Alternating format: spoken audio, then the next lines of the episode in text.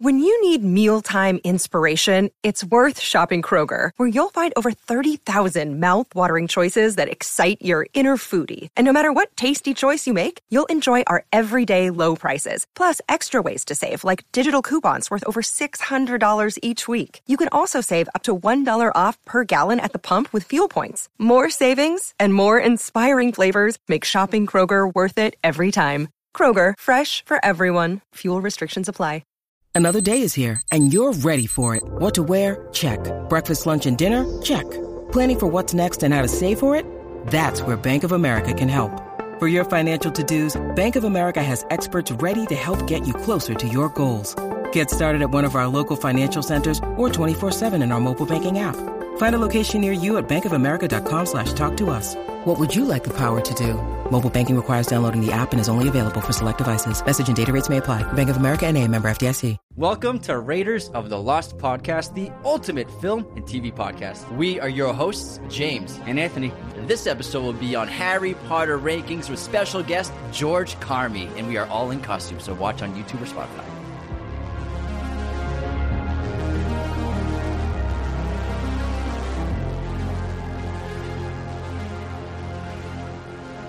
Hello, witches and wizards. Welcome back to the show. We're super excited to be here talking about the wizarding world of Harry Potter yet again for the 17th time because you know we love it so much. This is going to be a fun episode breaking down rankings that each of us have, as well as our guest here, George Carmi, who we had on a couple months ago for a State of Cinema episode. George, welcome to the show again. You're in studio in, In person. in Los Angeles. Welcome. Thank you guys for having me. Yes, I'm here, and the first podcast you guys was my first ever podcast experience. So it's nice to be back in studio with you guys. and while we're in studio, if you want to check it out on YouTube or Spotify video, we are all dressed up in Harry Potter wardrobe. I am dressed as Dumbledore.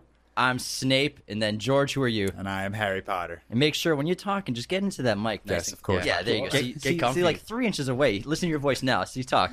Hello, hello. So much better, Get- right? get co- get cozy Get, in in there. there. Get in there in the microphone. Get in there, bro. Get in there, dog. So today we're going to break down each of our rankings of the Harry Potter franchise, and we're going to go through them eight to one and just roast each other on our lists and break people's hearts out there.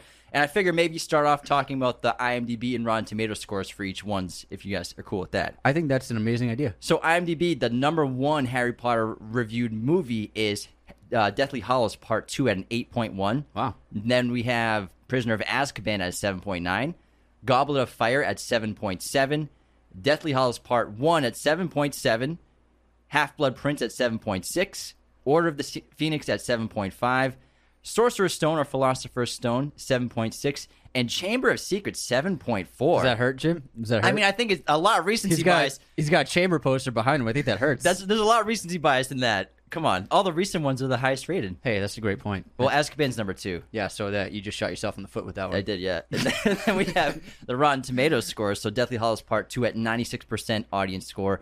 Azkaban is a 90%. Goblet of Fire is an 88. Half Blood Prince 84. Chamber of Secrets 82. Sorcerer's Stone 81. Order of the Phoenix 77. And Deathly Hallows Part One is lowest at 78%. Wow. Before we get into the movies, what's everyone's favorite book? Just favorite book out of all of them. That's tough. Um, George, why don't you go first? Half Blood Prince. Half Blood Prince, same. For I'm sure, going Half-Blood Half Blood Prince. Prince as well. Half-Blood Yeah. I think it's just really brilliantly written. Uh, the first half of it is insane, especially opening with the minister scene. I think it was just really well done in a mature evolution of J.K.'s writing. I think that overall it's the best from start to finish book. Plus, sure. we have so much Voldemort in Yeah, that book. so in much, terms of yeah. Tom, Tom Riddle The memories, It's Voldemort yeah. origins, like learning through everything about him growing up and being a, an adult and adolescent, going to Hogwarts and everything, learning about the Horcruxes. I think Harry and Dumbledore's relationship is maybe my favorite part of the entire franchise, and it's heavily covered in the book, not so much in the movies Yeah. compared to the book. Agreed. So I think Half Blood Prince has got to be the best one out of all of them. Yeah, wow, it's so cool that we all chose the same one. Twinning. Are we triplets? He's our, he's our triplet, except he's Greek, right? Uh, yeah, I'm Greek, yeah. Hey, So- it's hey, we're all, all part of the Roman Empire. I know Greeks are Italians. They're the same thing. The same thing. We like we like Mediterranean food and have big noses. No big. Greasy hair. he looks Italian too. you asked me on Hey, the that's- first podcast if I was Italian because I kept banging my hands on my Yeah, you desk. spoke like an Italian. Yeah. Very passionate. well, in the last name Carmi, ending in a vowel, it's very Italian. Even mm-hmm. though we're half Irish, so we have the last name Devaney. We're actually half Scottish and English. Well, quarter Scottish. Get your facts right. quarter Fake news. Scottish. no, quarter Scottish, Quarter basically English. Quarter. No, we're four percent English. Is it? Yeah, four percent. Oh, Yeah, my mistake. Then a majority is Irish. But anyways, this isn't about the genealogy and blood of Anthony and I in DNA. Let's get to the Harry Potter rankings and start with the bottom of each of our lists. And now, who wants to go first for where they rank the eighth best movie? But this isn't also. First of all, everyone's list is valid. If you're listening, your list is valid. Okay, don't let any of us tell you you're wrong because we're not gonna. These are just our favorite picks. Everyone list, everyone's list is different. Please except- don't attack us. Except for Anthony's. Anthony's is probably trash. I stand by mine. I'll go first. All right, you go first. So the, my least favorite Harry Potter movie is Order of the Phoenix. I think that it was. Uh, I I think for George just sighed. For me the tone the tone never felt right. I, I love it. I love all the movies, but in terms of when you compare it to the other ones, the tone wasn't quite right. I'm not a big fan of the music that Nicholas Hooper did for it. Didn't feel. I mean, even though um, we had Patrick Doyle did Goblet and Desplat finished out the series brilliantly, Hooper did a good job of Half Blood Prince, but I wasn't a fan of the music for Order of the Phoenix. I think the the Dumbledore uh, Voldemort fight was good, but also I think the Death Eater Dumbledore's army fight can be a little campy, especially when they're glowing with the light. I'm not sure I was a big fan of like them arriving and just glowing like angels. It kind of looked like angels and demons fighting. And then also, I would say it was the Hall of Memories with all the with all the uh, the orbs. Super CGI, so, too much green screen, too much CGI. When you compare it to the other films, not enough practical filmmaking for my taste. I'm sorry, I can't stop. I'm about to laugh because you're. Is that why you're making those faces? You're you're talking You because of keep the beard. adjusting. The beard, no, the beard is like affecting your voice. You're like talking. Yeah, with it's your- holding my lips I down. can't, I'm about to laugh. It's holding my- lips. If you're yeah. watching on YouTube or Spotify, Anthony's Dumbledore costume is incredible, incredible. you. But, Thank but you, man. a lot of great points. I actually like Nicholas Hooper music in this.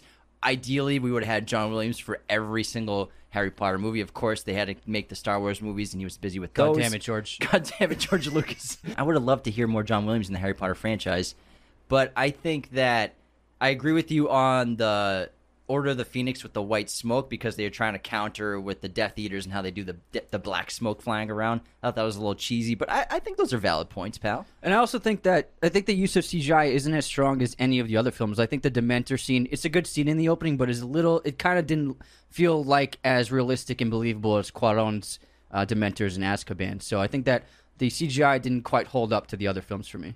What do you what do you think, George, about his his pick? You'll see in a bit. I have order ranked a, a bit, a, a chunk higher. Actually, I don't mind your critique on the score because I do think John Williams's uh, original Harry Potter theme is present throughout the entire series. He's very influential on that part, but I do think that score fits the kind of dark, depressed tone of Order of the Phoenix a little better. And my favorite aspect of Order of the Phoenix is we do get to dive into the psyche of what it feels like to be Harry Potter. What is it like to be this chosen one who has to fight Voldemort. Like he has no other option, and I think they dive into that aspect of his life very well, which is something I adore. Um, and a lot of people say this, so it's kind of cliche. It's one of the darker Harry Potter movies, and that's just something I'm attracted to across all film, just being a dark movie. Um, so your last place ranking does hurt a little bit. I, I respect everyone's opinion. I also had to drop it down a, a peg for that Voldemort shot where he's like Voldemort for Armani. possessing uh, Harry. But I like his point. I like George's points too because it's you know Voldemort just rose at the end of the last episode, and now the Ministry is starting to be politically against Harry Potter and against Dumbledore, and there, it seems like the isolation of everyone on the side of the good is just being shown even more and more, and like Harry dealing with the scar hurting all the time, then practicing occlumency and everything like that. So I think that was really I like the Order of the Phoenix, but I don't have it last, but I don't have it that high. George, what do you got for number eight? I have Harry Potter and the Sorcerer's Stone at number eight. Oh, I, Anthony's taking the mask off. He's I'm out of so here. Anthony's sorry. out of here. see you later. every every time I tell someone that ranking, I get the exact reaction. Let me make this as clear as possible. I think Harry Potter is the most consistent franchise in film that we've ever seen, maybe besides like Mission Impossible, if you exclude MI2. Um, it's not a bad movie. I just don't think it holds up as well at you know something like Chamber of Secrets or even Prisoner of Azkaban holds up. I think the dialogue can be a little corny and cringy at times. Um, Christopher Chris Columbus did a beautiful job introducing us to this world. He did a beautiful job casting this incredible group of child actors. I think it's a great movie, but it's a movie I don't find myself rewatching as much as I rewatch, say, Order of the Phoenix or Prisoner of Azkaban or even Chamber of Secrets. Valid points. Interesting points. What do you think about that, Anthony? Completely disagree.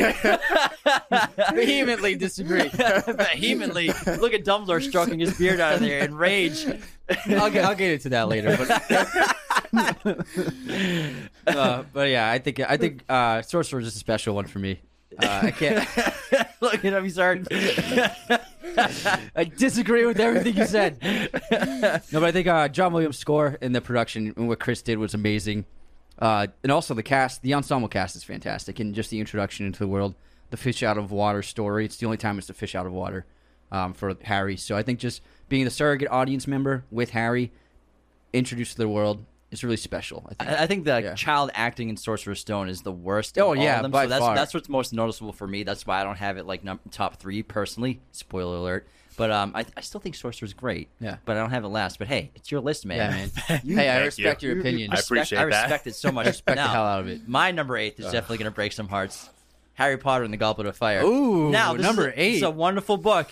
The movie, there- it's still a great movie. It's still really great. I like it a lot. For me, it's the least rewatchable. I think Patrick, I mean Mike Newell did a pretty good job jumping into the direct the director's chair real quick. However, I think that maybe I don't think he captured the tone of the book that well and the story going forward because obviously there was a tonal shift with Prisoner of Azkaban with Cuarón that he kind of just went in a completely different direction, and then they brought that serious tone back and realistic realistic tone back that cre- Cuarón created with David Yates for Order of the Phoenix. So I think that it's kind of like out of nowhere in terms of the tone of the film compared to the rest of the movies and the, in the trajectory they were going in. I get. A, I mean, Harry's getting chased by a drag, fights a dragon. I mean, you can't put that number eight. I mean, come on. Also, I like the the puberty themes. I like the uh, the kids are growing up and starting to date and having romantic interests, and that is like very easy to easy to relate to as an audience member. I think that it's not my favorite by far, but I still think it's a, a jam packed movie full of great action, great set pieces, uh, better performances, and then also the introduction of Voldemort. I think they really pulled it off really well. It's iconic. Yeah, Yeah. I mean, not Voldemort- iconic enough for you though. Hey, hey, man, I got to be true to myself. hey, you. Yeah, you are. I respect your opinion. um, it's not top tier for me. You'll see it's it's middle of the pack, but um, I, I think there are a lot of fantastic character moments in Goblet of Fire that can't just be ignored. I also think to uh, refute your point on Prisoner of Azkaban kind of being a tonal shift, it was compared to uh, Chamber of Secrets and Sorcerer's Stone, but I like the direction that Goblet of Fire took the Harry Potter franchise because we are seeing these characters mature in front of our eyes, and I think this is the movie where they all kind of go through the most. They all go through the most in terms of their relationships with one another, their love lives, like you mentioned, um, and then the whole final sequence. is- I'm such a sucker for that entire the maze scene all the way up until the end. I think that's some of the best Harry Potter we've seen. Oh, in yeah. my defense, though, in terms of the book to film adaptations, I think it might be the worst of what happens in the book, accuracy, yeah. of what I- happens because there's yeah. so much. The book's huge. You know, they were Yeah. going to originally make it a two-parter movie, but I mean, they didn't want to do it. They had to make money real quick, and they're making one a year. However, they miss. There's so much in the book of Goblet of Fire that's not even touched upon at all in the movie. And I know Half Blood Prince does the same thing with the third act. They don't have the big battle that happens at Hogwarts when the Death Eaters come. There's no fight, but I think that Half Blood Prince was still able to make a great adaptation, whereas Goblet of Fire, I think, in my opinion, is the worst adaptation from the books. Keep crying about it, man.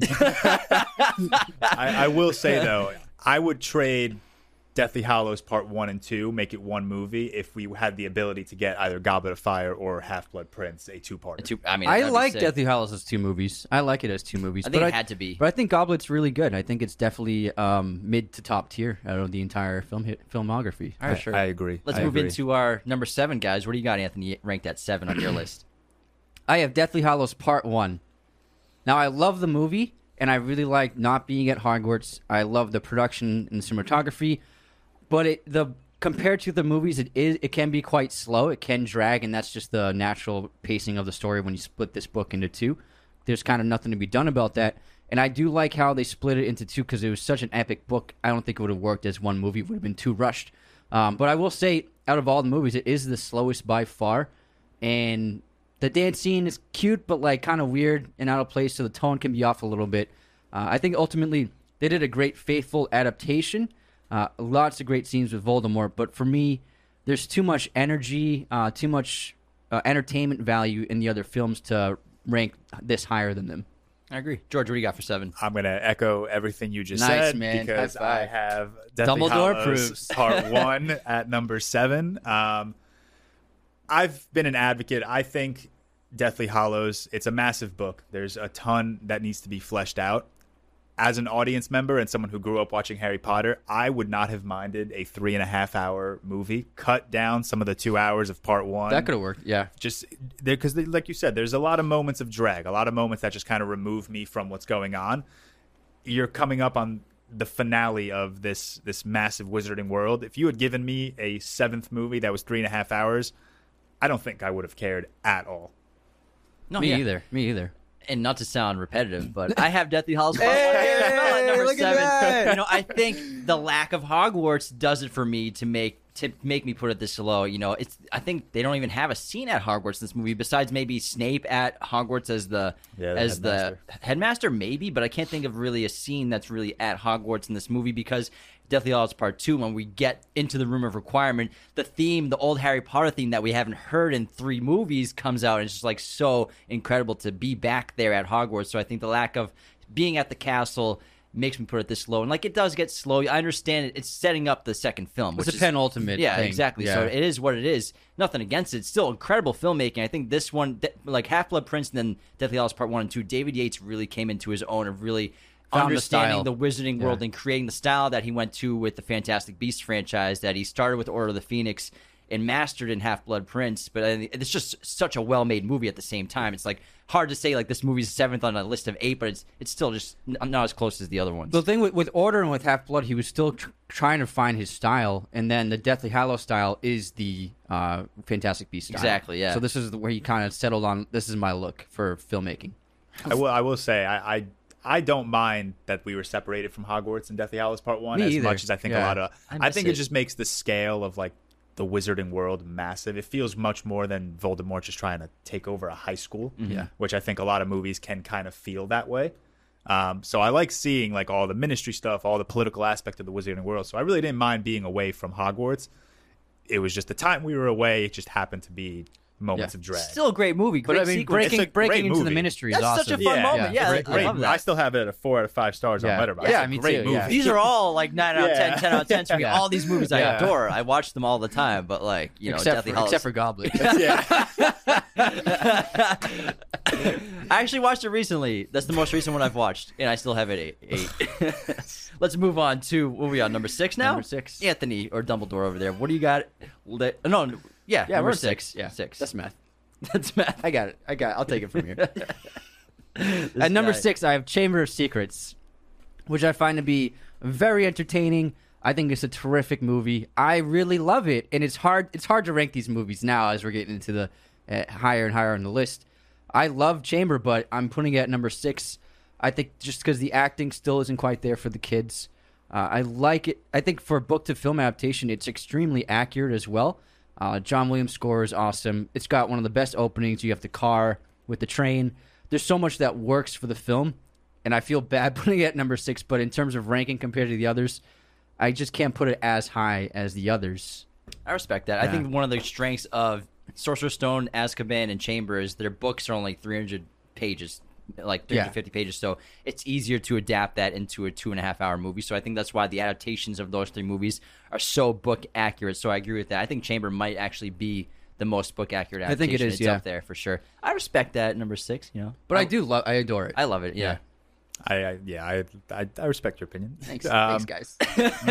doesn't, So much doesn't, doesn't feel real though. So much respect in this room.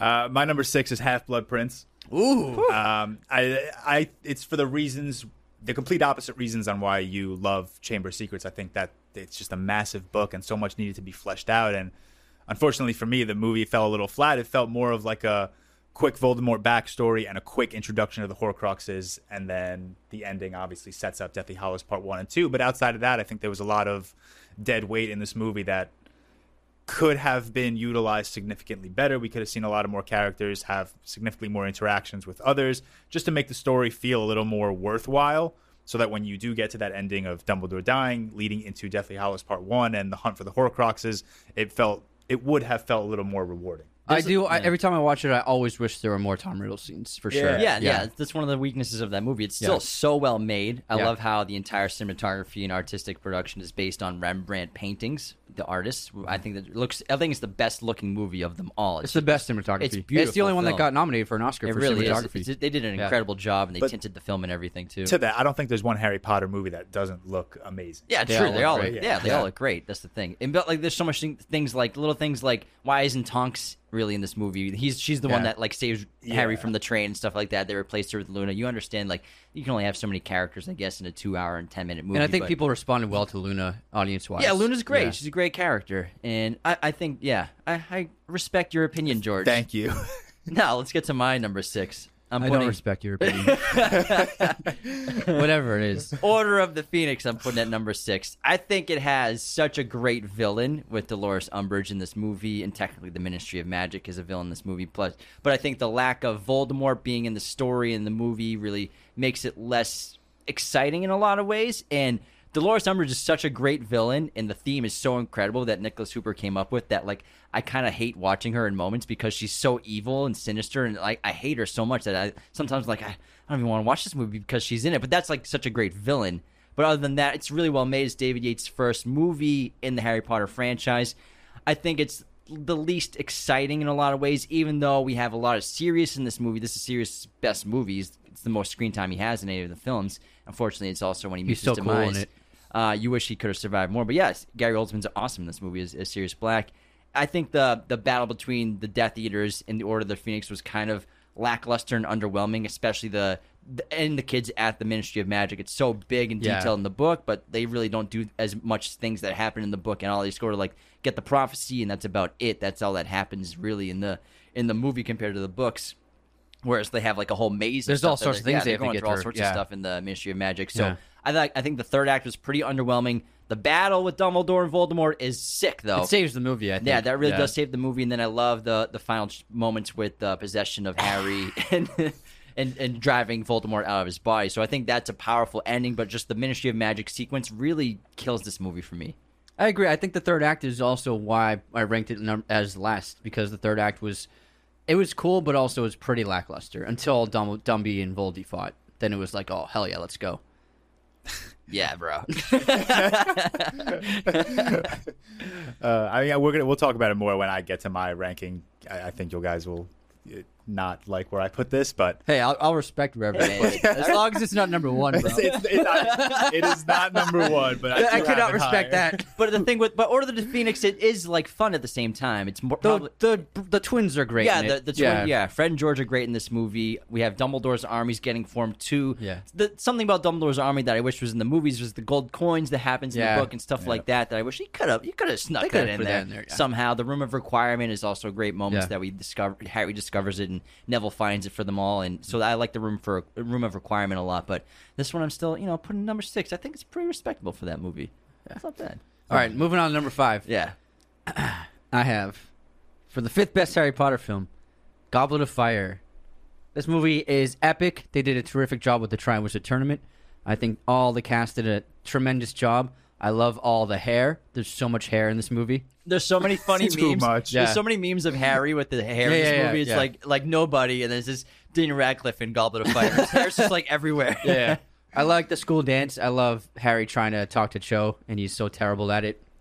And then all the Triwizard Tournament events are fantastic. I love the dragon scene. I love the mermaid, mer people scene. And then I just think they did a, a really standout job of creating the look of Voldemort. It really came down to this team to figure out how Voldemort would look. Casting Ralph Fiennes was genius. He's perfect. But I think the design of the character, they didn't go like in the books. They didn't make him super lizard-like. They didn't give him red eyes. They didn't give him uh, crazy teeth. Uh, they made him more human, which it made the audience, I think, relate and connect to him as a, a human being rather than like a living monster.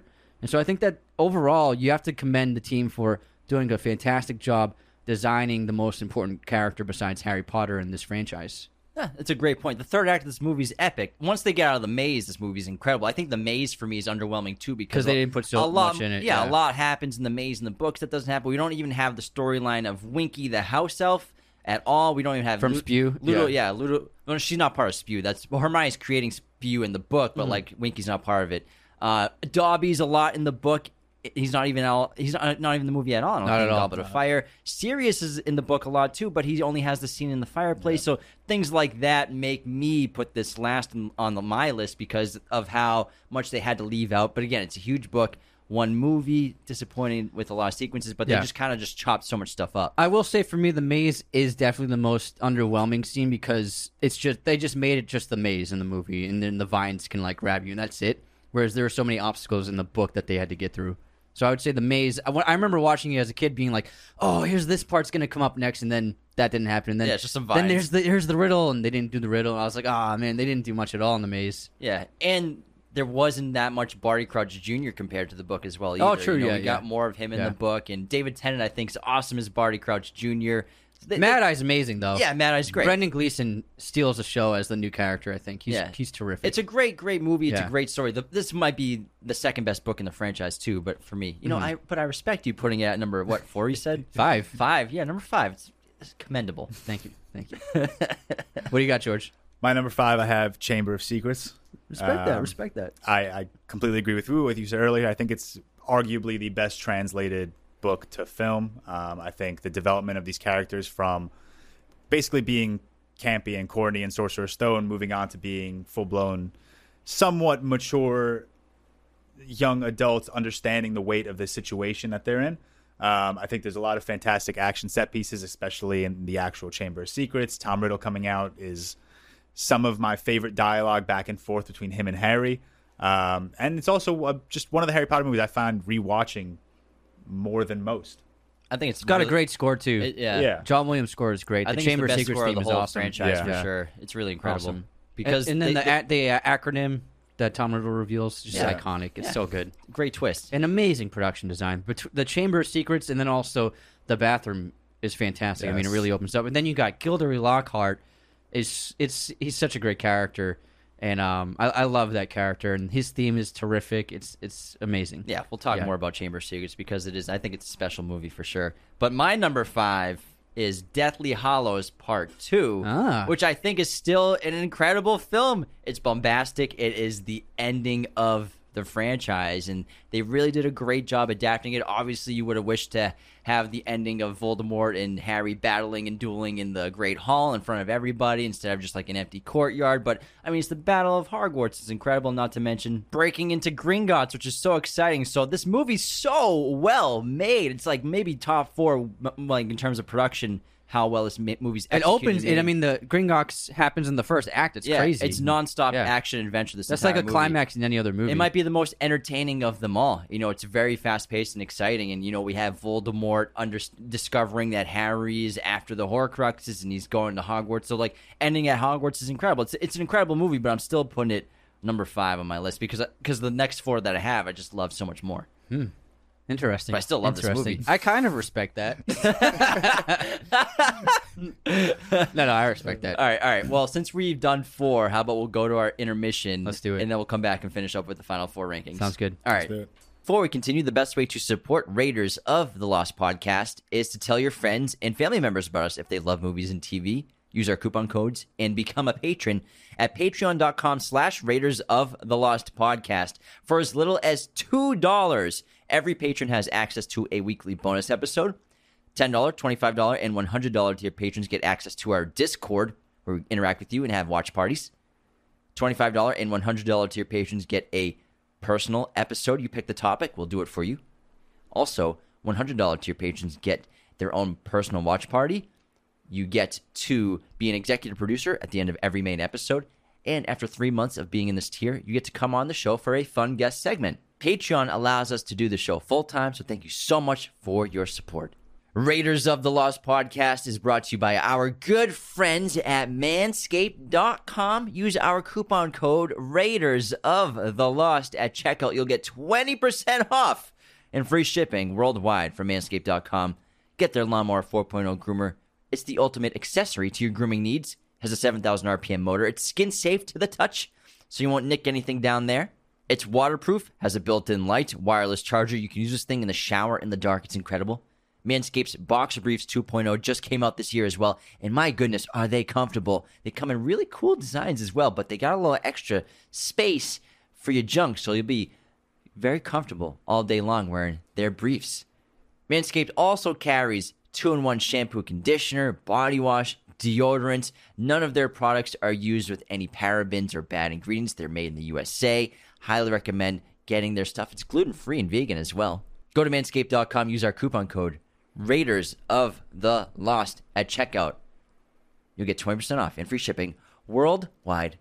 Our other amazing sponsor is movieposters.com. Use our special promo code Raiders10 to get 10% off your order today. Movieposters.com has a gigantic selection of pretty much every movie and TV show imaginable in their poster library, as well as all sorts of options for sizes, framing, and even backlighting for your poster needs. So, whatever your needs are, movieposters.com has you covered. We have a bunch of these posters on our set, as well as decorating our home and bedrooms. They are high quality, the best money can pay for, while still being very affordable. Again, head on over to movieposters.com and use our promo code Raiders10 to get 10% off your order today. All right, gentlemen, let's begin our movie quotes competition. Our, our intermission, we'll start with the movie quote competition. I'll go first. Are you ready? I'm ready. There's children throwing snowballs instead of throwing heads. They're busy building toys and absolutely no one's dead. There's frost on every window. I can't believe my eyes. And in my bones, I feel the warmth that's coming from inside. All right, Daddy Elfman.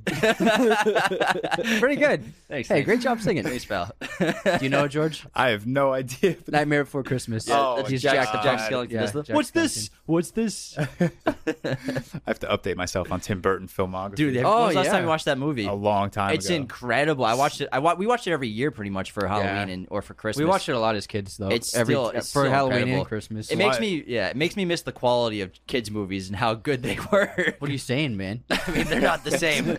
There's never gonna be a movie like this again for, Oh, for yeah, coming yeah. from Disney. yeah. Uh, All right. What's your quote? Yeah, What do you got? all right, I'm nervous. This might be too easy for you guys, but we'll see. We'll see. It's too bad she won't live, but then again, who does? Oh, Yes, I stumped What you is this? Too I- she won't. but then again, who does? This sounds so goddamn familiar. Can you say it one more time? It's too bad she won't live, but then again, who does? It's a very deep quote. it's, it's a very deep movie. What is this? Dude, I'm gonna I'm gonna throw my phone off the wall when he tells Uh, us. I'm stumped. Um, Stumped. I got nothing. I can't I can't think of it. It is Blade Runner.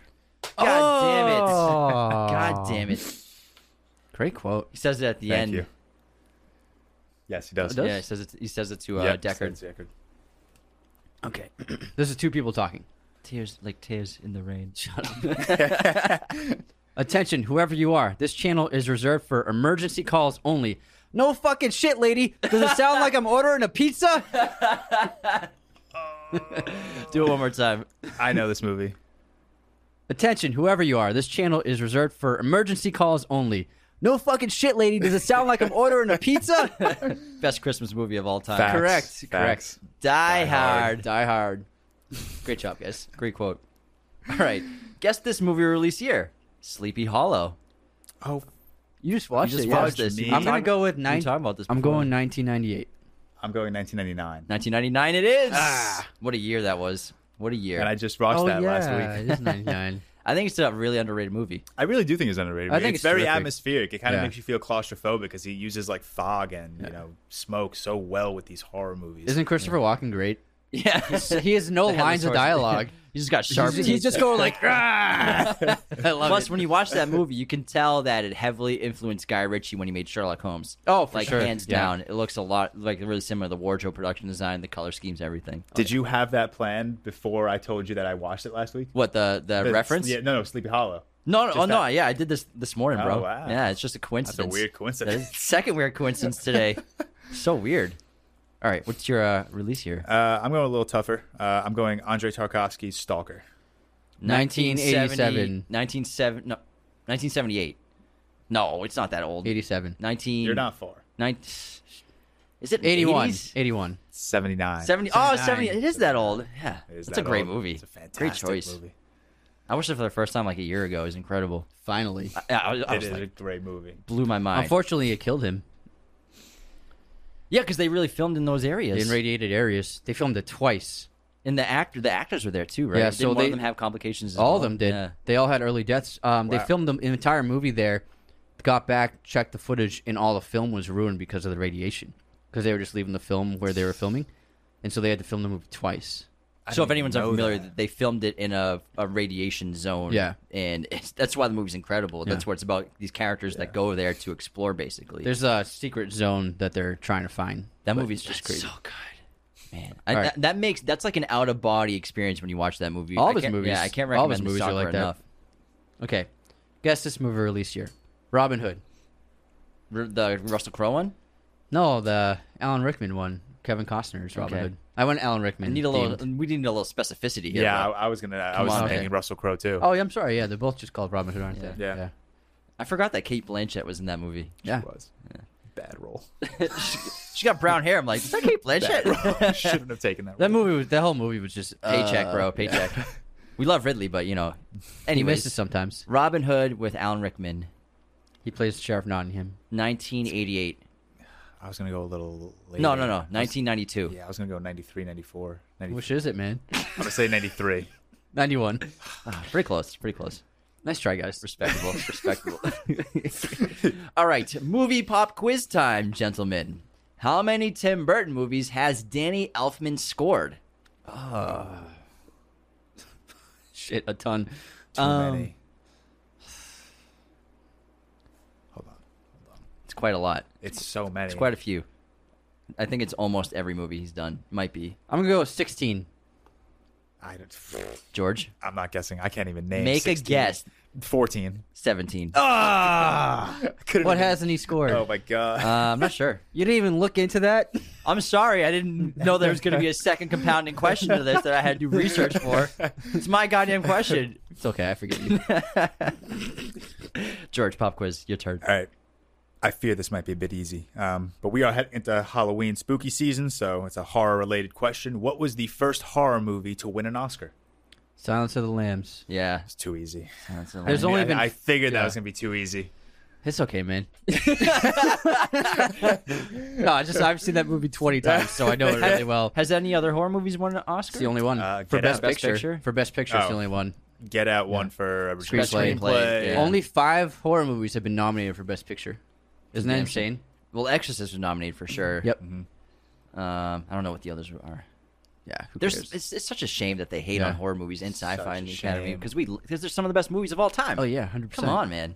Okay, here's my quiz question: What rapper did Alan Rickman co-star with in the medical drama "Something the Lord Made"? This is a TV show or movie. It was an HBO movie back in like early 2000s. Mos Def. Mos Def is correct. Shit, Wow. You gotta let him Oh, guess. sorry. I would I would have got that. would not have guessed that. LL Cool J. all right, cool, man. Got that. nice job. All right, who we got for uh, haters this week, Anthony? Or We any- actually we any haven't subscribes. We haven't filmed for a week, so we got a ton. I so love- I bear love with it. me. real I haters. love this segment. We have we have uh, one real hater, but like we have some great unsubscribes. All right, this is great. I, I love them all. One second, let me pull them up. Okay. Mike the Greek wrote, "Terrible trigger discipline, James. Unsubscribe because you're like pulling the triggers in your photo." With Rod Fuzz. yeah. also, DeMeo wrote, uh, "M1911s haven't been standard issue since the late '70s. Unsubscribed." What was that? Your handguns. Oh, okay. With the orange. This one's tips. great. Je- No, those are Desert Eagles. Oh, okay. Yeah, yeah, yeah. right. Travis Ryan wrote, I just walked into my local Jiffy Lube asking about a Raiders coupon. Thanks for making me look stupid, guys. Oh, yeah. Unsubscribe. Well, I made a joke about that, Yeah, right? yeah. We, we made a joke that Jiffy Yeah. Lube was a sponsor. Yeah. What, what was that on? I was. I, I, can't don't remember. I think it was a movie news episode. That was a funny mm-hmm. riff. yeah, it was movie news. Jiffy Lube slash Raiders. Joshua Setledge wrote, "I am an unsubscribing agent." in our Point Break episode, and then a Rhino Van Eckload Eckhold wrote, uh, "So you mixed up John Wick's car is not the same as Johnny Oh, Utah's." there's a lot of hate on that. And uh, It's one year off. yeah, you got a ton of hate for that. But Rhino Van, he's just kidding. He wrote, "Damn, bro, it's not the same car." Unsubscribed. Yeah, that was a nice one. But I got the I was a 70 instead of a 69, and people lost their minds. They lost their minds. Yeah. People take their cars. Like the car seriously. talk, car talk is intense. Yeah, people take their cars- Don't post anything about cars; you will get destroyed. Or guns. One time we said we said clips instead of magazines, and it went They, viral. they but like, died. we They, got- God. they couldn't Yeah. take it. All right, this is my favorite one. Mason Kunstler wrote, Uh, he actually won our movie poster giveaway contest, but James spelled his last name wrong. Unsubscribe. Sorry, pal. Sorry. Sorry. Um, Jim got a hater because he called Taylor Swift a pop star. and then uh, Matthias Gregory, this guy wrote pop star. Why not Grammy winner? it's like it's both. Yeah, it's- Who hasn't won a Grammy at this point? what pop star hasn't won a Grammy? for real, for real. Uh, Gator nine six nine six. Day three seventy eight of asking for Darth Jar Jar Binks unsubscribed. this is the best one. DeMeo wrote, "When you were talking about models making the leap into acting, you mentioned Charlize Theron." You failed to mention that she is a Marvel star. The disrespect, unsubscribe. All right, that's a good inside joke because Yeah. we talked about once how there's an article that said Marvel star Cate Blanchett in the promoting her new movie. Yeah. and it's like, dude, she has two Oscars. She's in one, one Marvel movie. One Marvel For movie. 30 minutes. She has 30 minutes of screen that- time. Yeah, oh my god! Uh, and so like it's an ongoing joke now. Marvel star Charlize Theron, two minutes of screen time. That's what Not they're even. going to use for the Tar promotion. Yeah, exactly. Yeah. Yeah. I can't wait to see Sad. that movie. Very I'm so excited. Yeah. we have a great review from a tours. Um, you guys are great. I listen to you guys every day when I'm working or have some time to kill. Keep up the great work. P.S. In the Scarface review, you didn't mention that there were Scarface blankets. Unsubscribe. Sorry, pal. But Next thank- time, yeah. Thanks for the review. That was James's fault. Yeah, it's totally my fault. I'll fall on top of that grenade. On this day in film history, today is October 17th. In 1888, Thomas Edison, Tommy Eds, Tommy fil- boy. filed a patent for the optical phonograph, the first movie kind of going on. Uh, 1957, musical film Jailhouse Rock from Elvis Presley premiered in Memphis, Tennessee. In 1968, Bullitt, starring Steve McQueen, was Very good released. movie. Love that movie, one of the best car chases of all time. In 1997, I Know What You Did Last Summer and The Devil's Advocate are released. In 2003, the first Texas Chainsaw Massacre reboot was released. That was the first reboot, right? Yeah, 2003. With Jessica Biel, Yeah, yeah. yeah.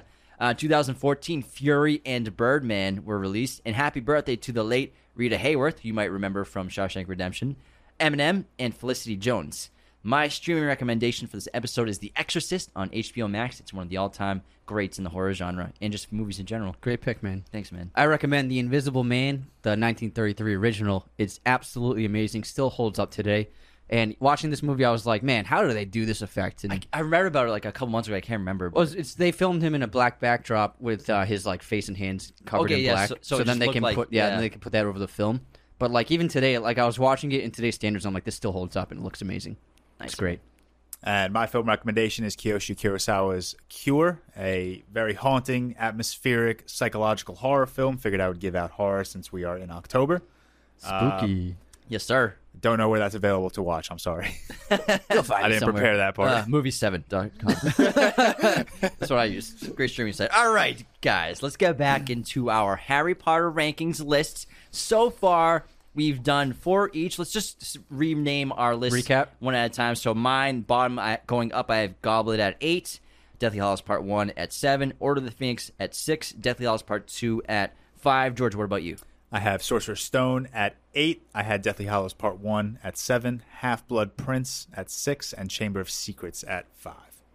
Dumbledore. I Order the Phoenix at eight, Deathly Hallows Part One seven, Chamber at six, and Goblet at five. Great job, guys. Hey, now thanks. let's start off with our number four on each of our lists with Anthony. What do you have at number four on your ranking? At number four, I have Deathly Hallows Part Two. Wow. I thought it was a terrific conclusion to the story. I thought they just nailed it. It was so much fun. It was epic. Very tragic with Snape. I thought I like how they framed it around Snape. He opens the film uh, with that scene of him looking out off the window at Hogwarts. I think that it was so funny as well. There was no humor in, in part one, and there were some great moments of humor in the second part. But filmmaking's terrific. Uh, the final battle is amazing, but I can't put it up higher because the Voldemort Harry battle, for me, kind of the same thing with Order. It was underwhelming. I liked I liked the the standoff in the courtyard. I thought it was interesting, but I loved in the book how everyone's watching it take place. I love how Harry is just like embarrassing Voldemort, just like get throwing out all the info, and Voldemort's like, "How does he know all this?" And Harry's like, "Yeah, I got you, bitch." Got him. but doing it in front of—Am front I of being punked right now? Ashton is Ashton here, um, but doing it in the Great Hall with everyone watching, so everyone can see Voldemort die. I think was with the the perfect ending. With the movie, not seeing Voldemort die and seeing him dissolve, I didn't like that because when you see just his dead corpse, it's like, oh, he's dead.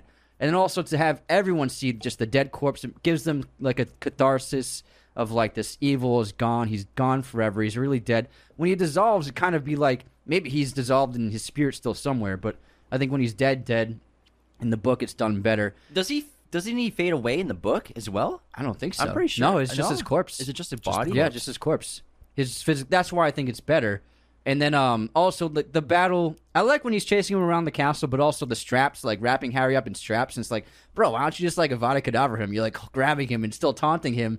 There are things added to the scene to extend it that I think didn't really work. So for those reasons, I can't rank it up super high. I think when we talked about that, those moments in our Deathly Hallows episode, because we did an episode in every single movie. Oh, we- yeah. uh, we said we we theorized that they had moments like that for the trailer to sell the movie because the trailer featured that battle between Harry and Voldemort, just like running through the castle, which happens in the book. But like like you said, strapping him with ropes. He's like he's tied up with ropes right now. How are you not killing Harry Potter right now? But like that's Just a, stab him. That was in the trailer. Those moments were in the trailer where they're together and they fall off the building together. So I think they they added those for just an action packed third act battle, but al- to ju- sell the movie with the trailer. But just Harry taking complete control of the situation from Voldemort is really the strength of the the finale, I think, of the book, and Voldemort just being completely vulnerable, which you hadn't seen before.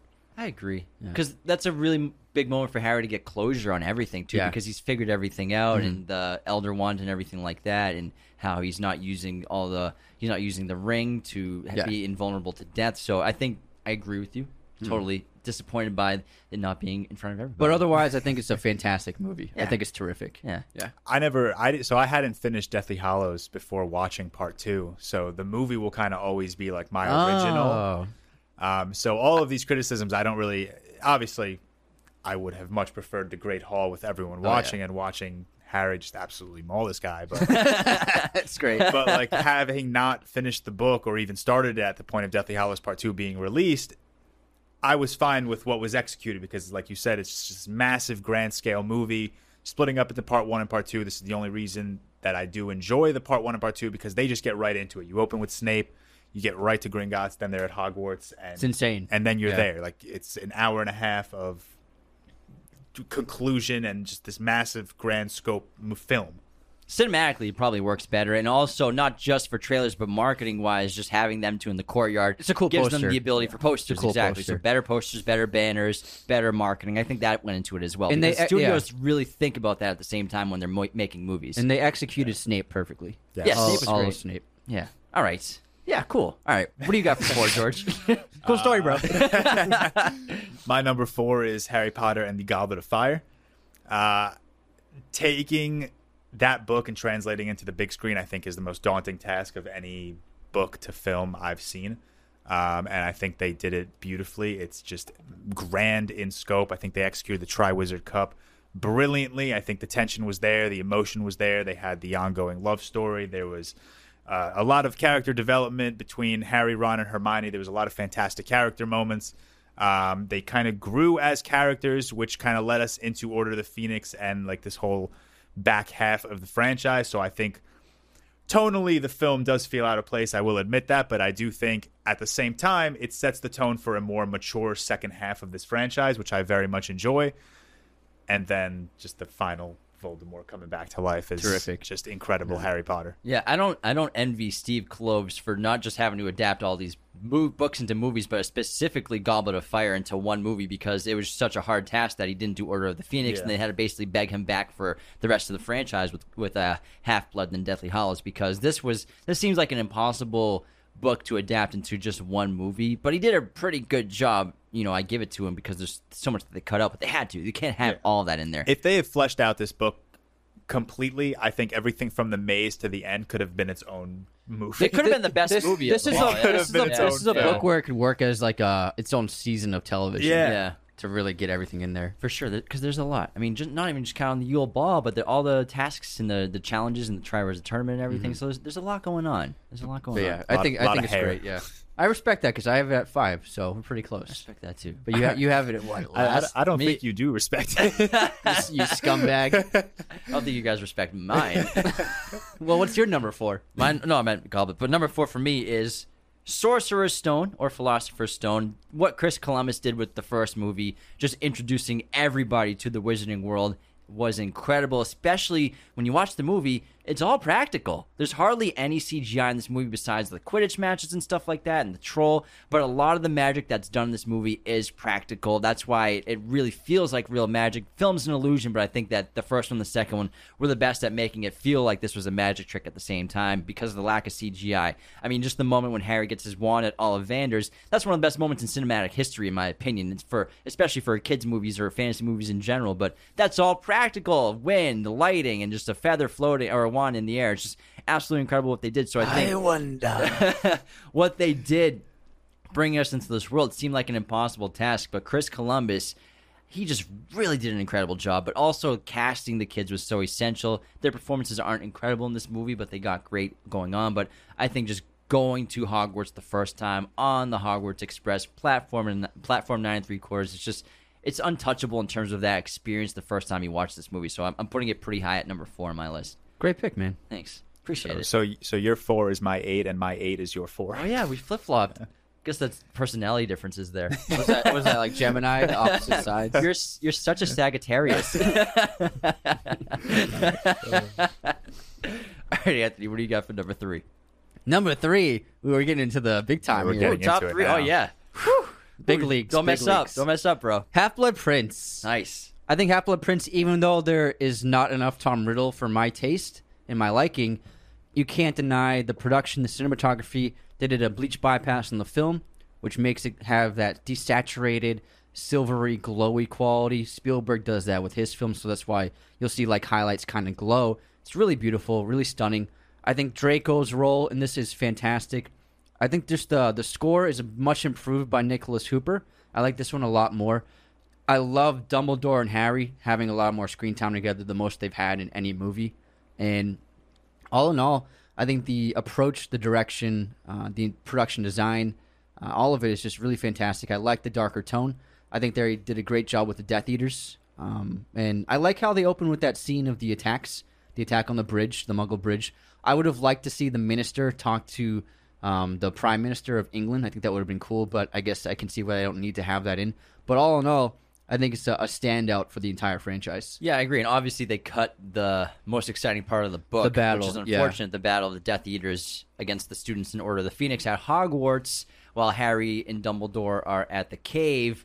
But you know, they I think they try to supplement that with that action sequence at the Burrow, which I don't love that scene. I don't like that That's scene my least either, favorite scene in yeah. this entire movie. I love this movie to death, but that scene every time I watch it, I'm like, this is pretty stupid. Yeah. I also- Especially when they're watching their burning Burrow. It's like just your magic. Just make the, put the fire out. What's the big deal What here? are you guys waiting for? but um, and also I think that they avoided the battle at the end. I think they just wanted to double down on the grief of Dumbledore's death, maybe. But I still would have liked to see the battle for sure, and and how he used the Felix Felicis to help everyone evade death in that battle because they were all they all Had a little used bit. they had a little bit to to be lucky for like that one hour window. But I do the Felix scene is great with Radcliffe, Pincers. super funny. I think that uh, I think it's a great movie, all in all. You got anything to say about that? I, all, all my criticisms on this movie come in the first two thirds of the film because I do think the back third of the movie is is what holds it up. It's what doesn't put it at eighth place for me. Um, I think at its core, no disrespect, I think Half Blood Prince taken. is just the most surface level Harry Potter movie we have. I don't think there's a lot of character development outside of, like you said, Dumbledore and Harry's relationship, which I do love watching. Um, it kind of pains me that Hermione kind of took a back seat in this movie, and Ron we explored his love life a little bit, but again, he kind of took a back seat.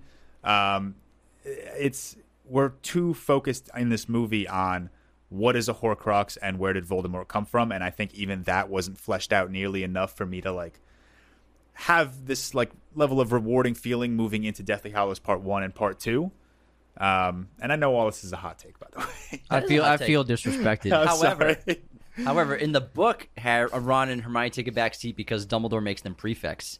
So in the book, Oh, they're yeah. prefects. They're not doing You're a lot of right. stuff with Okay. Harry because he needed to isolate Harry from them. They're technically take a back seat in this movie together, whereas in Chamber of Secrets, Hermione takes a back seat in that movie, and then in Prisoner of Azkaban, Ron takes the back seat in that movie. So they flip flop, but then in this one, they both take a back seat. Mm-hmm. So you under, you understand, like Ron and, and Hermione are their least exciting and entertaining in all the movies for sure. I agree with that for sure. Well, I think Ron and Lavender are hilarious. yeah, the, they nailed the relationships. Yeah. The relationships are really good in this. I And then the the kid who's obsessed with Hermione, yeah, yeah, yeah. what's his name? I can't uh, remember. Uh, freaking whatever. Yeah, it's not Yeah. important. but there are some other huge cons missing. Like Snape is the the Defense Against the Dark Arts teacher. We don't get a single class of them as the as Mm-hmm. the teacher, the professor of that that he's always wanted to be. There's not. There's actually not that much Snape in this movie. Of course, we would wish to see more Tom, Tom Riddle, more Voldemort. You know the the memories of how he got the the how he was working at Borgin and Burkes. And But I do think the flashbacks are great. The flashback great with the young They. Tom is that kid did a great job, and the cave scene's so epic. Yeah, the Inferi Yeah. in the cave is incredible. Yeah. So I think that this is a really well made movie. But I under, I respect it's top three for you. That's pretty great. Yeah.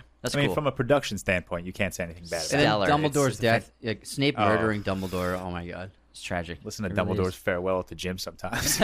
Severus, please. it's Dumbledore's best movie, hands down. yeah. He's got the most screen time that he has in all the movies here. yeah, he became a boss in this one. All right, George, what do you got for number three? uh, I have Order of the Phoenix at number three. Explain yourself. this is not number one, man.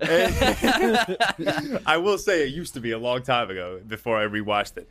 Um, I absolutely love the dark tone of this movie. I'll say it again. I say it over and over again. We are really diving into what it means to be this chosen one character. We are seeing how it affects not only Harry, but the loved ones around him. The rise of the Order of the Phoenix is fun to watch. I love Gary Oldman as Sirius Black, and the fact that he has his most screen time by far in this movie is brilliant. They're watching his relationship with Harry grow and watching what his death meant to Harry. I think was one of the most emotional scenes in all of Harry Potter, right there with Dumbledore's death.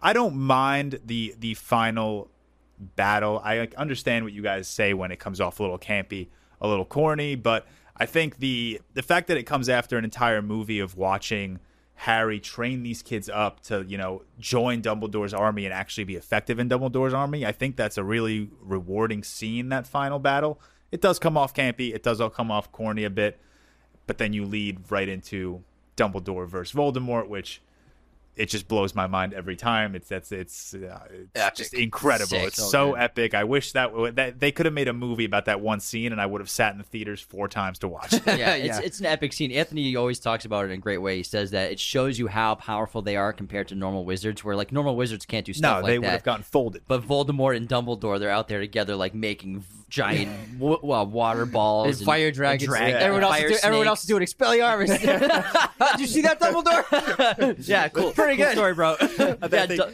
I think Ginny in that final battle said reducto like 50 times. Reducto! Reducto! Reducto! That's the only thing she was using. That's a good point, but it, it is a sick battle. Yeah. and that, that's what all, that that battle always got me excited for the Fantastic Beasts movies. Eventually getting to Grindelwald and Dumbledore, but I don't know if we'll even ever get there. They're just dragging that goddamn thing out for They, years. they Yes. dueled. No, they dueled for a second in the new one, but it was so like, it was- underwhelming. It was, like for a they minute tops. They didn't even do anything. Honestly, they're just a couple wand flicks. And that was it. I don't know if you saw it, but it was like, come on, guys, we need a little more. But the Dumbledore versus Voldemort is it's one of the best scenes in the franchise for sure. So it's the only time we get it. Now my number three Harry Potter ranking, and this is a movie that I think everyone has in their top three for sure. And it used to be number one for me for the longest time, but I've gone through and rewatched the entire series twice in the last two years, and I've put it down to number three. Prisoner of Azkaban. I think it's the best made Harry Potter movie. I think Alfonso Cuarón is the best director that we've gotten out of everyone in the franchise. And what he brought to the table was changing the tone entirely. And I love how he modernized the clothing of the kids and like having the kids have more fun with the way they wear their they wear their wardrobes and in the castle and stuff like that.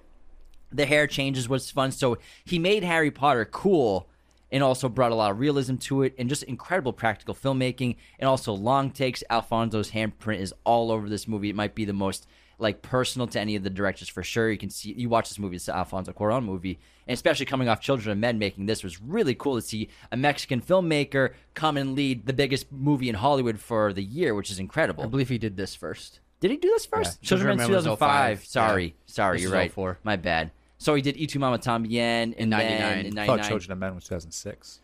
2005. It might be 2006. Either way, it's It was after, it's after Yeah, Prison it's of after Azkaban. Prison. Thanks for correcting me. So it's really, but it's still really cool to see a Mexican filmmaker come and make the biggest movie of the year for the biggest movie studio in Hollywood, which is incredible. But I think 2006. Nice. Oh, job. you nailed it. You got it. But I, So- I think just someone's going to unsubscribe because of that mistake. saved us, man. You saved us. It's also really funny, really terrifying too. We have the werewolf sequences, the incredible characters with Remus Lupin coming in is is phenomenal. He's a fan favorite for sure. I adore this movie so much. It it might be my most watched of the franchise. I think it's the most the most well made. But I think for me, I'm putting it number three for my favorites, which is still high praise in my opinion. Great take, man. Great take. And it's the last one that John Williams did, and it shows you mm-hmm. that he really would have adapted to the changing tone of the oh, franchise oh, yeah. because he went more hip, he went more jazzy with this with this music, and lots of new tones and themes that we heard as opposed to the first two, which are really similar musically. Now, to bounce off that, I'm just going to move into my second pick, which is Azkaban. Nice. Because I'm going to second everything you said. I think it's the more most artistic film of the franchise. It's the most creative. Alfonso is one of my all-time favorite directors. Um, to see him make this movie, uh, I think Azkaban was really important for the franchise to change things up and show a new uh, facet to the world that J.K. created. Uh, I think that it's actually probably the most important film of the franchise outside of the first one working because if the first one doesn't work, none of them come out. But this one, I think, paved the way for uh, it becoming more artistic and creative with the filmmaking, and the actors did a the kids did a much better job. Like they were coming into their own as actors. I think the cinematography, the score, I like the dark blue desaturated color palette. It looks beautiful. The Dementors are amazing to see them in this film. Uh, the idea of Azkaban, Gary Oldman, um, just great casting all around. Um, I think it's just a phenomenal movie. It's probably the second most watched for me out of all the films is Azkaban, and I think it's a very special movie. we'll just move right into me because I that's my number two as well. um, so just to echo everything you guys said, I think there are so many incredible emotional character moments in this movie between Harry and Hermione, between Harry and Lupin, Harry and Sirius. There's so much going on in this movie that kind of pushes us towards Goblet of Fire and into that back half of the franchise when our characters are really maturing. And I think Alfonso Cuarón did such a brilliant job just taking Harry Potter to that next level. If any Harry Potter director should have been nominated for best director, For sure, it's yeah, Alfonso for sure, Cuarón absolutely. for Prisoner of Azkaban. I It's amazing he didn't get nominated. It's insane. It's it's it's it's my number two, but I will say, if any Harry Potter movie were to have been nominated for Best Picture, I would have wanted it to be Prisoner of Azkaban. I know that may not make sense, but I completely agree. It's the best- it's the best made of them all. agree. yeah, I just think Completely from a agree. film, like from a technical aspect, and you know, speaking objectively about film, I think it is the best made Harry Potter film. Which is why our lists are great because none of us put it first, even though we all agree it's the best one. Yeah. best made. Yeah, which is th- pretty, yeah. it's pretty great. That's I why think it's easy to all about our recognize it. It's, you can easily recognize, oh, this is the most impressive piece of storytelling they've done. For sure. Let's not forget about the Marauders map being Yes. introduced into this movie, as well as the twins are great. It's, it's Expecto really funny. Patronum! he was his, they were his friends. he was their friend. Their friend. Hogsmeade going to Hogsmeade Village. That movie also used to frighten me. I Yeah, it's scary. The whole sequence of Harry leaving his aunt and uncles and getting on the bus, sitting on the Oh, curb, yeah. watching Night as the wolf yeah. comes toward. That used Yeah. to frighten me as a kid. The Grimm were introduced to divination with uh, Professor Trelawney. It's just such a fun movie. Quidditch is cool. It's a very short sequence. We don't even see the full match, but Quidditch is in this movie. Unfortunately, they, they play a whole season in the books. But the Quidditch is great in this, but also to get some more veteran UK actors, Emma Thompson and Gary Oldman, to just completely just adding more stackness to the cast and, stacking it uh, up. David Thewlis. Yeah, for David Thewlis. Yeah, amazing actors. So yeah, we have a great uh, father figure for Harry introduced in this movie, and uh, it's just a per- it's per- it's a perfect movie. You could Yeah. say in a lot It of is. ways. It really Yeah. is. It's incredible. It's Uh, maybe one of the most scary of them all. Too. I have to mention Harry riding Buckbeak because that's Yeah! Oh, yeah. one of my favorite yeah, Yeah. one of my favorite scenes in Harry Potter. one of the best yeah. songs that John Williams created too for the Yes. franchise. It's incredible. So many incredible moments. and the time travel. yeah, time travel. travel. Going back in Maybe this is my number one. I know, right? When We're she get here? we're all- How did she- when did she come in? uh, we should all just. I, we all might want to rechange our rankings now. no, no. It Just the is- more we Yeah, talk yeah, about it, yeah, now. the better no, but I it is. think Azkaban is the best movie. Yeah, it's the best. It it's is. the best hands movie. down. Yeah, It's a movie. It's a movie. the best part about this movie is it feels like a movie. I just Man, watched George Thor, is a dog. huge Harry Styles fan. Yes. Did- what, George, did Harry Styles spit on Chris Pine? What do you think? no comment. No The comment. The video looks like it, but I guess not. it appears to be. Let's test it out. Anthony, you do the exact same I'll spit thing. on Moving on. Oh man. to my number two on my Harry Potter rankings is Half Blood Prince. This was uh my number one for a while after. Yeah, I remember you used Azkaban. to say it for years. It and then I. I recently rewatched them all again this year, and I'm moving Half Blood Prince down to number two. I still think it's an incredible movie. I love it so much. It's just so artistic and beautifully filmed and shot. Like we said, it's the best looking movie of them all. Really, really well made. I think Draco's storyline here is really strong because he's such a great character, but you don't really get much of him after Chamber of Secrets in the movies in general. He's kind of silly in Order of the Phoenix. He's part of like Umbridge's like gang to get all the but I am not a fan of those scenes of them like sneaking up, sneaking hardly around. in yeah. Goblet of Fire. He's hardly in Azkaban, just here and there. But this movie, Draco Malfoy, really shines and stands out as a character. Tom Felton did a great Felton's job. Tom Felton's a great actor. Yeah. He did a tremendous job in this movie, and you really felt a dual storyline going on between him and Harry Potter in this movie. Even though their their plots don't really connect very often, they they have different objectives in their story goals here in the movie. But I really think that Draco is one of the greatest strengths of this movie. Same thing with Snape. He has a lot of screen time in this movie, but also this movie's as dark as it is and as dreary as people think it is. It's also very funny and cheerful at times. I think Slughorn's a tremendous character. Dumbledore is very silly and fun and charming in this well. Aragog! Farewell, Aragog, king of the Arachne. Though the body will decay, the spirit will linger on. Worry, I got it. Um, I think it's really touching as well. Jesus. He's like, only I can quote Slughorn. you mumbled it out. Hey, I'm just having fun, man. Can I just have some fun? I'm sorry, you're having a great time. You look great too. But I think there's so much going on, especially with the memories and Harry getting the memory from Slughorn and how the real antagonist of this movie. It's very. And it's very deep. It's not like an. There's no villain in the ep, in the film. Really, the villain is guilt. It's Slughorn's guilt is the antagonist of the film because Harry's goal is obtaining obtaining the correct memory from Slughorn. Voldemort's not really in this movie. Obviously, the fo- the forces of dark are growing outside Draco's of an antagonist. Draco's not an antagonist to Harry Potter. He's not thwarting Harry's goals in any way in this film. Okay, I guess, So yeah. they have a completely opposite. They're separate plots. So ha- Draco's he might seem like the antagonist of the movie, but he's not. He's not the villain in this movie. He's actually the good guy. He- he's he's, he's you know he's corrupted. He's, he doesn't want to die. The antagonist of this movie is guilt, which I think is a very deep theme and really important and I think interesting to have as a villain in a movie. This is very wise. All right, Lupin. what you fear is fear itself. All right, want to move on to number one? yeah, sure. For number one, if you guys haven't guessed yet, I have Harry Potter and the Sorcerer's Stone. I think it is, for me, going to the theaters, I still remember clearly as a kid and just being inserted into the world of my imagination for the first time. I think it's the movie where you most relate to Harry as a person. You see the kid from the cupboard under the stairs. Um, I love how the first act of the movie, there's this mystery about him. He just seems like a normal kid, and then all of a sudden, we're put into this magical world, and we're learning everything with Harry. Like I said earlier, we are the surrogate audience. We're with Harry along the way.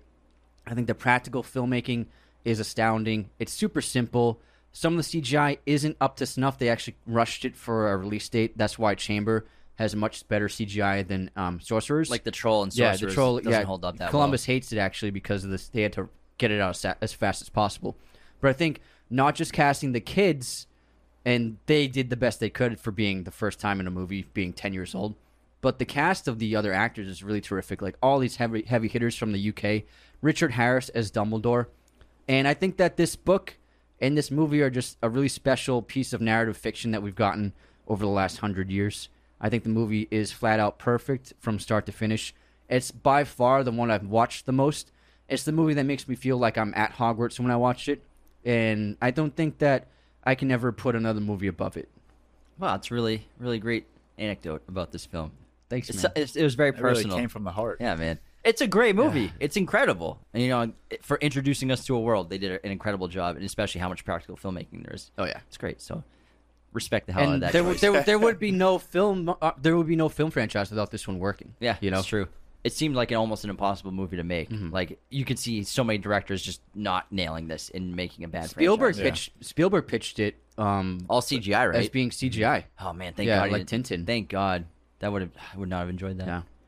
So glad Chris got it. George, what do you got for number one? My number one, probably the cliche pick. I have Deathly Hallows Part Two. That's Whoa, not cliche. That's that- not cliche. Azkaban's Yeah. the cliche number Yeah, one. Azkaban's Fair. cliche, I- yeah. I got one and two, so I'm cliched out. I think Deathly Hallows Part Two is one of the best conclusions TV movies we've ever seen. I think the fact that it just jumps right into the story. Um, it's just, just this massive, grand scale conclusion to this eight, eight movie saga. Um, I think every character was fleshed out, dissected brilliantly in this movie. Everyone got their ending they either deserved or the ending we expected, but it was just done very beautifully. Um, it's not only what I think is the best Harry Potter movie, it's one of my favorite movies ever. It's probably in my top 15. I could watch it over and over and over again. The 19 years later just constantly just puts a tear to my eye every time Harry walks through the Forbidden Forest Yeah. So good. and sees Lupin, Sirius, and his parents. I cry like a baby. It is such a beautiful conclusion to one of my favorite trilogies. And I think Radcliffe Uh, franchises. Yeah, I think Radcliffe walking out into the in front of the Death Eaters, and he's. I think this is the best acting he did in the whole franchise. Just that look he has of he doesn't say anything, but it's right before he dies. But I think just his face, he he acted that scene so well. I think it's the most impressive thing he did in the entire film. He's incredible in this movie. Yeah. But yeah, walking out to your death knowing you're going to die, it's like not many characters have had to do that in a movie, but I think Radcliffe really shines in this movie. I think it's an amazing movie, too, you know? I don't have it top three, but I mean, Deathly Hallows Part 2, what an achievement and what an ending to a film. Yeah, I mean, franchise. yeah, it was great. My It was number great. one pick. Look at how happy he looks. you look at him. He like he is. He's just like smiled and like sat back, crossed his legs. So okay, let's get to the real. The real number one, guys. Chamber of Secrets, Hot Take, is my favorite Harry Potter movie. I think it encapsulates everything you brought up about Sorcerer's Stone being your number one, but it's improved in every single way in terms of the acting, the set design, the production design, not to mention having the practical effects of the basilisk and the set design and sets of the Chamber of Secrets you brought up earlier. is just one of the best sets in the might be the best set in the entire franchise is Chamber of Secrets. They really built the shit out of that set.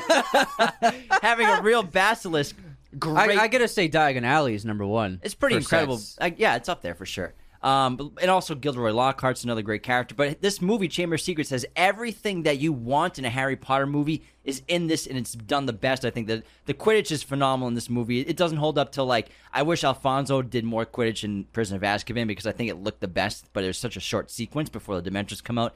But the Quidditch, we have a great match with, against Slytherin. Also, a lot of Draco Malfoy in this movie as well. But I think just in terms of the filmmaking, this is John Williams' best score in the franchise. I think it's one of my favorite John Williams pieces of music of all time. Oh, It's yeah. like the Chamber 10. of Secrets score. That track is great. This entire album plus Yeah. Fawkes the Phoenix. So it's got an incredible mystery, incredible third act. Uh, the kids, the, the the real threat to the kids at Hogwarts is the highest it is in the entire franchise outside of Deathly Hallows for sure. Yeah. kids are actually getting attacked by some mysterious monster. Should we close the school? No, keep it open. keep it open a little longer. We'll, we'll see how it goes. we'll, we'll pie. We'll play it by ear. Is all right, anybody guys? dead yet? no. That's a good point. Hogwarts is ridiculous for the danger they put the children in. But the danger is great. I love Dobby. He's one of my favorite characters in the entire franchise. He's all over this movie as well. This movie's hilarious. It's it's one of the scariest for sure. Some of the best characters as well. But I think that Chamber just it's my favorite. It's my most rewatchable as well, and I, I love every second of it. And you got you're framed by Chamber yeah, of Secrets got, right now. Yeah, I got a Chamber of Secrets poster. Plus, I mean, Aragog and the spiders. Follow the spiders. Ron is hilarious in great, this yeah. movie. What's that mean? Unfortunately, Hermione takes the back seat after she gets petrified, but she's able to figure out the mystery for the boys. But to then she out gets the to shine act. in the third one. Yeah, and yeah, exactly. That's why I said they flip flop. Where Ron is uh, put out of commission in the sec- in the third film, so Oh, they switch their places. But I think this movie is just flat out perfect, and I think it has everything you want in a Harry Potter movie. Interesting pick. I can stand. I, I can see that. I think it's just a hot take as hell too at the same yeah, time. it's, I think it's hot take, Come but I at- respect come at- it. Come at I- me, I do- I do but God it. damn it, I respect it. but when you said uh, people are dying at Hogwarts and they're- don't close school. It's like Prisoner of Azkaban too. Oh, we have a serial killer, Sirius Black on the loose. Let's be fine. We're, we're not closing school. It'll be okay. It's He- like he Jeffrey attacked the Dahmer fa- he attacked the fat. he attacked the fat lady. Ah, no big deal. no big deal. I just think for I think Sorcerer's Stone has all of the legendary moments. You have you have the train, you have you're a wizard, Harry, you have Ollivanders, and that's just in the first half. You have the kids on the boats going up to Hogwarts, and you see th- that first image of Hogwarts on the cliffside with the water, with the lanterns, beautiful music, and then the Hogwarts castle is just glowing from all the lights inside the windows. It's just so un- unbelievable, and I think there's just so much in that film that. When I think of Harry Potter, so many of my favorite moments and memories are in the first one. It's so underappreciated. It that really movie. is, It really yeah. is because I think it is the oldest and maybe because it has the least amount of because the acting is the worst by yeah. the kids. But I mean, it's also. so good. It really is. I, mean, you have you have the invisibility cloak. Yeah. I mean, walking around the the library with just the hand. Because There's they so that's a great point. They hardly use the invisibility cloak In any after other that movies. movie. Do they And- even they use it he uses it in Prisoner of Azkaban. Chamber Yeah. of Secrets he doesn't use it at all. Doesn't use Goblet it, of Fire. Goblet Yeah. of Fire he busted out but the not movie. that Library. much. Not enough though. No. Isn't that a deleted scene? No, doesn't he go to the uh, the library, the bad library? What's it called? The restricted section restricted section of the library. for in Goblet of Fire. Doesn't it go up the fire? No, when he's trying to research the task in the water.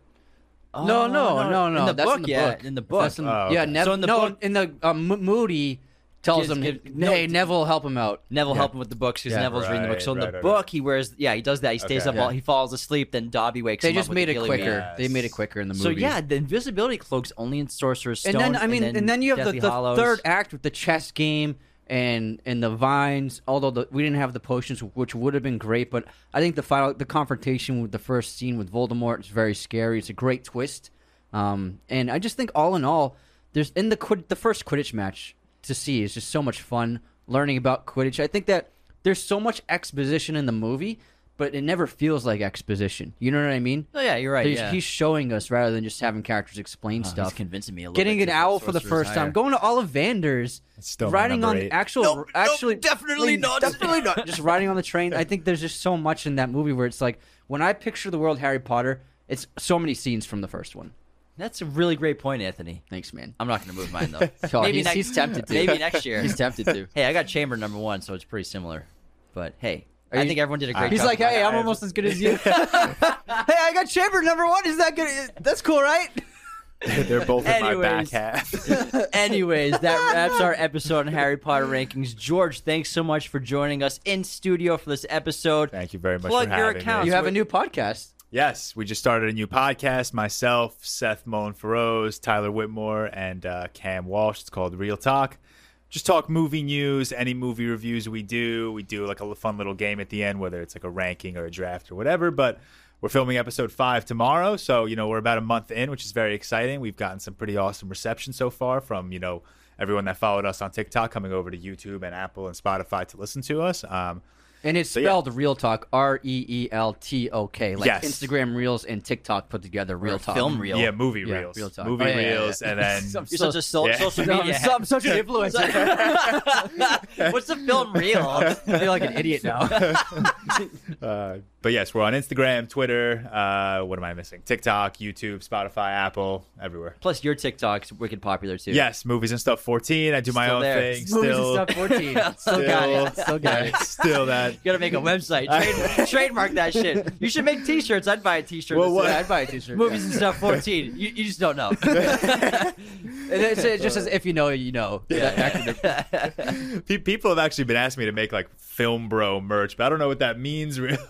Who yeah, knows we get called film bros Yeah, a lot we get- too. All the time. All But yeah, time. congratulations on your podcast Thank and, you. and the TikTok gentleman you're doing it with. Thank we wish you. you. nothing but success and growth with your show. Just keep plugging away. I'm sure you'll get bigger and bigger. Thank Thanks for coming all the way to LA. You're in studio. You were dressed up as Harry Potter. This was such a blast. Going all out. Yeah, we went all out. Thanks for tuning Thank into Raiders of the Lost Podcast. Become a patron for as little as $2 at patreon.com slash Raiders of the Lost Podcast. Take care, everybody. Goodbye, everyone. This episode of Raiders of the Lost podcast was executive produced by our chosen one patrons Luke Exelston, Tyler McFly, Darren Singleton, Anthony DeMeo, Becca Keene, Cody Moen, Benjamin Cook, Calvin Cam, and Lauren Smertz. Raiders of the Lost podcast is a mirror image production. Sound mixing done by Jacob Kosler.